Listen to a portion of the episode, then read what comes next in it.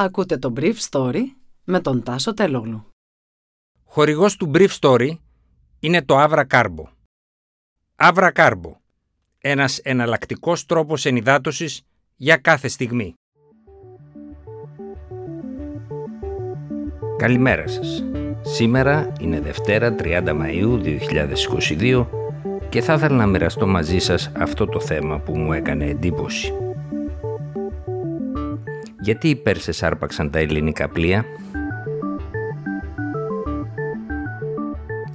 Τα αποελληνική σημαία πλοία Prudent Warrior και Delta Poseidon τα οποία είχαν καταληφθεί από δυνάμεις των Ιρανών φρουρών της Επανάστασης πριν από τρεις μέρες, πήραν χθες εντολή να κατευθυνθούν στο λιμάνι του Μπαντάρα Μπάς. Το Μπαντάρα Μπάς είναι το σημαντικότερο λιμάνι στη νότια Περσική ακτή. Σύμφωνα με πληροφορίες από τις πλειοκτήτριες εταιρείες, τα μέλη των πληρωμάτων είναι καλά στην υγεία τους και οι περσικές αρχές τους φέρονται καλά. Τα κινητά τους τηλέφωνα που τους είχαν αφαιρεθεί τους επιστράφηκαν και μέσα στο Σαββατοκύριακο ήρθαν σε επαφή με τους συγγενείς τους αλλά και τις πλειοκτήτριες εταιρείες. Προηγουμένως και πριν την αρπαγή των ελληνικών πλοίων είχε προηγηθεί το σύριαλ των περσικών συμφερόντων πλοίου Λάνα που εκρατεί από εβδομάδες στην Κάριστο και το φορτίο του οποίου κατασχέθηκε και μεταγγίστηκε σε άλλα πλοία κατά παράβαση της υφιστάμενης νομοθεσίας για τη μετάγγιση από πλοίο σε πλοίο.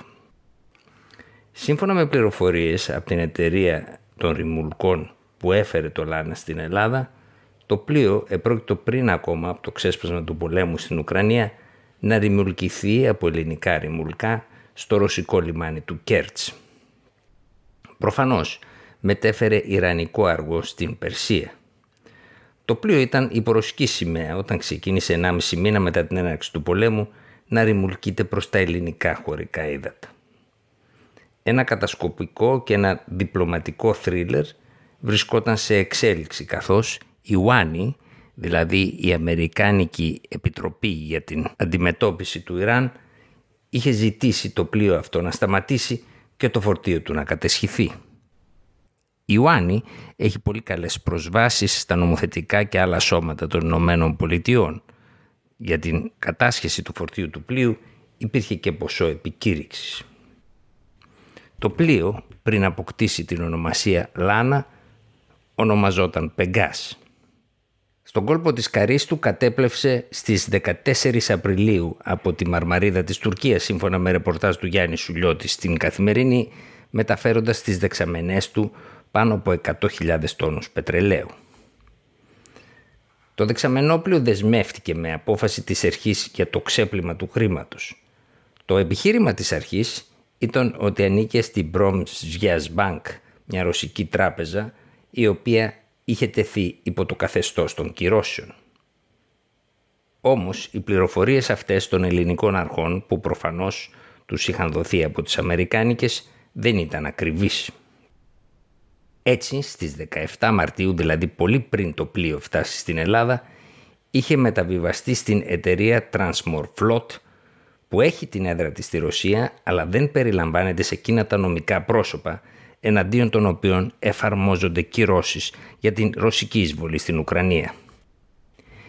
Έτσι, η αρχή για το ξέπλυμα του χρήματος αναγκάστηκε να άρει την αρχική της δέσμευση.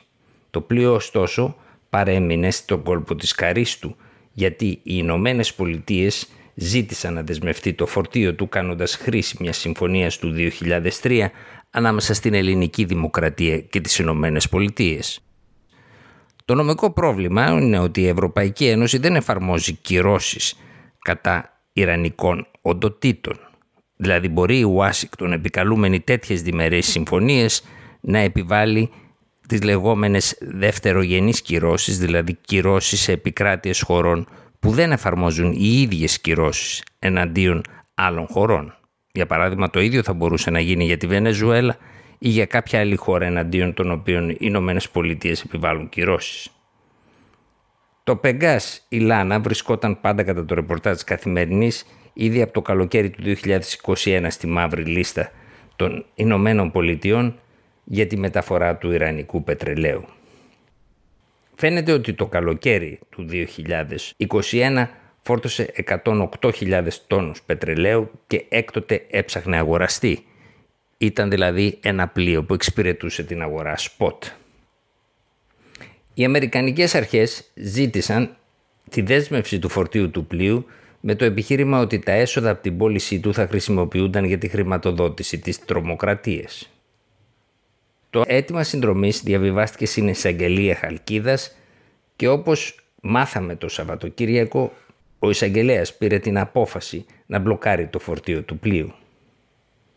Η μετάγγιση στον κόλπο της Καρίστου, πετρελαίου από πλοίο σε πλοίο, είναι παράνομη, καθώς το ship to ship επιτρέπεται μόνο σε περιοχές όπως η Καλαμάτα, οι καλοί λιμένες στην Κρήτη και μερικές ακόμα ονομαστικά καθορισμένες τοποθεσίες της χώρας, αλλά όχι στην Κάριστου. Παρ' όλα αυτά το Υπουργείο Ναυτιλίας για να βγάλει από πάνω του το θέμα έδωσε εντολή στη λιμενάρχη Καρίστου στις 12 Μαΐου του 2022 να προχωρήσει στη μετάγγιση. Συστήθηκαν μια σειρά από προστατευτικά μέτρα προκειμένου να μην υπάρξει διαρροή. Στο πλοίο υπήρχαν σύμφωνα με έγγραφα του λιμενικού 105.000 μετρικοί τόνοι ελαφρού αργού πετρελαίου. Δηλαδή το φορτίο του ήταν πολύ πιο ακριβό από το ίδιο το πλοίο. Τα πιστοποιητικά του πλοίου είχαν λήξει στις 23 Απριλίου.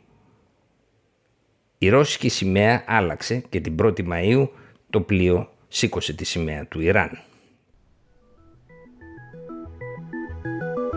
Ήταν το Brief Story για σήμερα Δευτέρα 30 Μαΐου 2022.